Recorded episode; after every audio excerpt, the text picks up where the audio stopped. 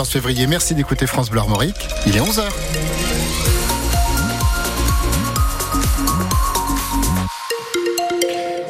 Les infos Loïc Guélec. Bonjour Loïc. Bonjour Vincent, bonjour à tous.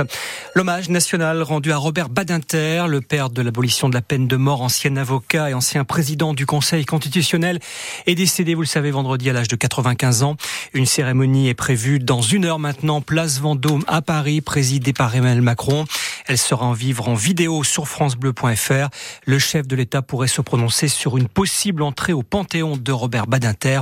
Au même moment, un hommage sera rendu par les avocats du barreau de Rennes devant la cité judiciaire de Rennes. De fortes perturbations prévues ce week-end en raison d'une grève des contrôleurs de la SNCF, une mobilisation à l'appel de la CGT et de Sudrail pour demander des hausses de salaire et une meilleure prise en compte de leur fin de carrière.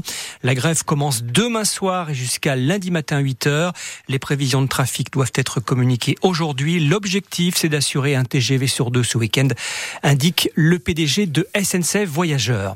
Il y a 50 ans, le 14 février 1974, l'émetteur télé de Rock Trédudon dans les Monts d'Arrée était plastiqué par un attentat revendiqué par les indépendantistes bretons du FLB.